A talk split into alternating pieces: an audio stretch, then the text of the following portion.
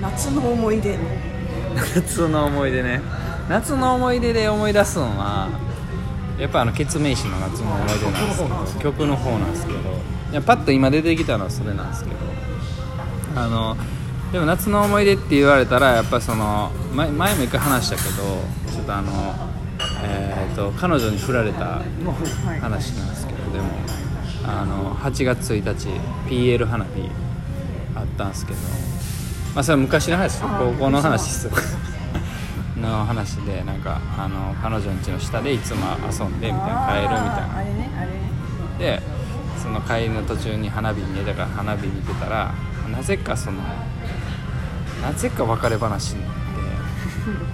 て で別れそうもう別れようかってなってでまた二十歳になった時に会おうってあなってー。別れるっていう。でドリカムの何度でも聞いて帰ったっていう。